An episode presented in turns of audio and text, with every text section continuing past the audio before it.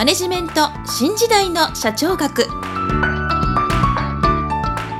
こんにちは中小企業診断士の六角です。今回はマネジメント新時代の社長学の第13回をお届けいたします。今回のテーマは共同システムです。もし私の著書使いでわかる経営の基本一番最初の入門本をお持ちの方は36ページ第2章第2節共同システムと組織のつながりをご覧いただきたいと思います。それでは本題に入りたいと思います。今回お伝えする共同システムなんですがこれは少し抽象的な考え方なので分かりにくいという方もいらっしゃるかもしれませんが組織を理解する上で大切な考え方ですので少し辛抱強く聞いていただければと思います。この共同システムというのはバーナードが考え出した考え方なんですけれども端的に述べれば会社組織を指しているというように考えることができます。一般に会社の組織というと経営者や従業員の方そういった方が集まる場所またはそういった方が所属する組織をイメージすることが多いと思いますしそれは一般的に会社の組織というように表現されておりそのことは間違いないと思います。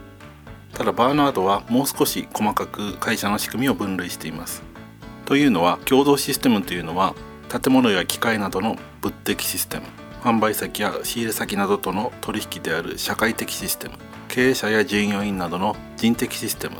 そしてバーナードの定義する組織といったサブシステムから構成されているものが共同システムということになります。ここで今バーナードが定義する組織というものを言及しましたがバーナードの言う組織と一般的に使われている組織は指している範囲が違うというようにご理解いただきたいと思います。もちろん一般の人が使う組織が間違って使われているということではないのですがバーナードは一般的に使われる組織よりももっと狭い範囲のものを組織と指しているというようにご理解いただきたいと思います。ではバーナードの定義する組織とはどういうものかというとこちらは有名なんですが2人以上の人々の意識的に調整された諸活動または諸力のシステムというものです。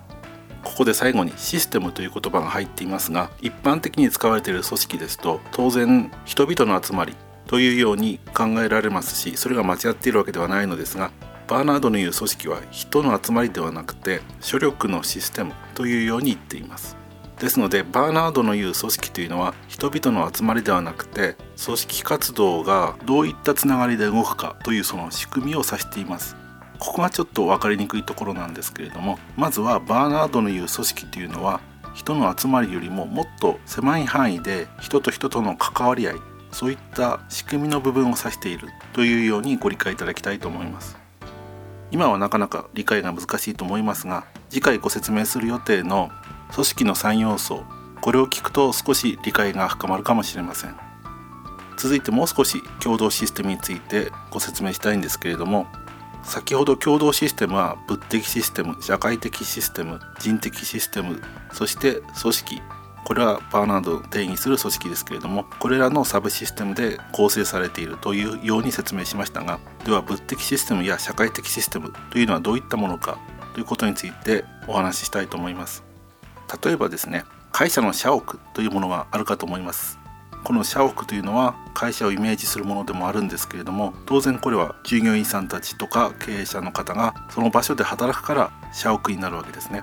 もしそういった経営者の方や従業員の方が働いていなければ社屋ではなくて単なる建物になります。ですから建物が社屋になるっていうのはこれは経営者や従業員さんそういった人たちが働く場所である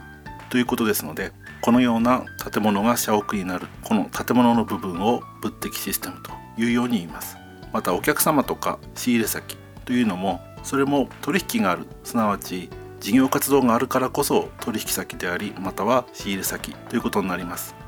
ですからそういった取引があるという前提での販売先や仕入れ先こういったものを社会的システムと言います。また従業員さんそれから経営者こういった人たちも会社があるから従業員や経営者ということになりますのでそういった単なる人の集まりを人的システムそれが組織とつながって従業員さんや経営者になるということですね。以上今回は共同システムについてご説明しましたがバーナードが組織論の第一人者として評価されるのはこういった共同システムという考え方を示したからというように私は思っています。もう一度復習しますとバーナードは会社組織を共同システムと呼びその共同システムは物的システム社会的システム人的システムそしてバーナードの定義する狭い意味での組織。これらのサブシステムで構成されている。ということです。それでは今回はここまでとしたいと思います。次回は新しい年の1月5日にお届けする予定です。リスナーの皆さんにはどうぞ良い年末年始をお迎えいただきたいと思います。なおこの番組では皆さんのご意見ご要望ご質問などをお受けしたいと思っております。もしお寄せいただける場合は Twitter アカウントの SHACHOUGAKU 社長学というアカウントのダイレクトメッセージ等でお寄せいただければと思います。それから私の著書「図解でわかる経営の基本」一番最初に読む本をお求めいただき Amazon レビューを書いていただいてさらにもう一つ簡単な質問にご回答いただいた方に2000円分の Amazon ギフト券をプレゼントするというキャンペーンを行っておりますのでもしご応募したいという方はこのポッドキャストの配信アプリに表示されている PDF キャストをご覧いただきたいと思います。それではまた次回皆さんのお耳にかかりたいと思います。今回もマネジメント新時代の社長学をお聞きいただきありがとうございました。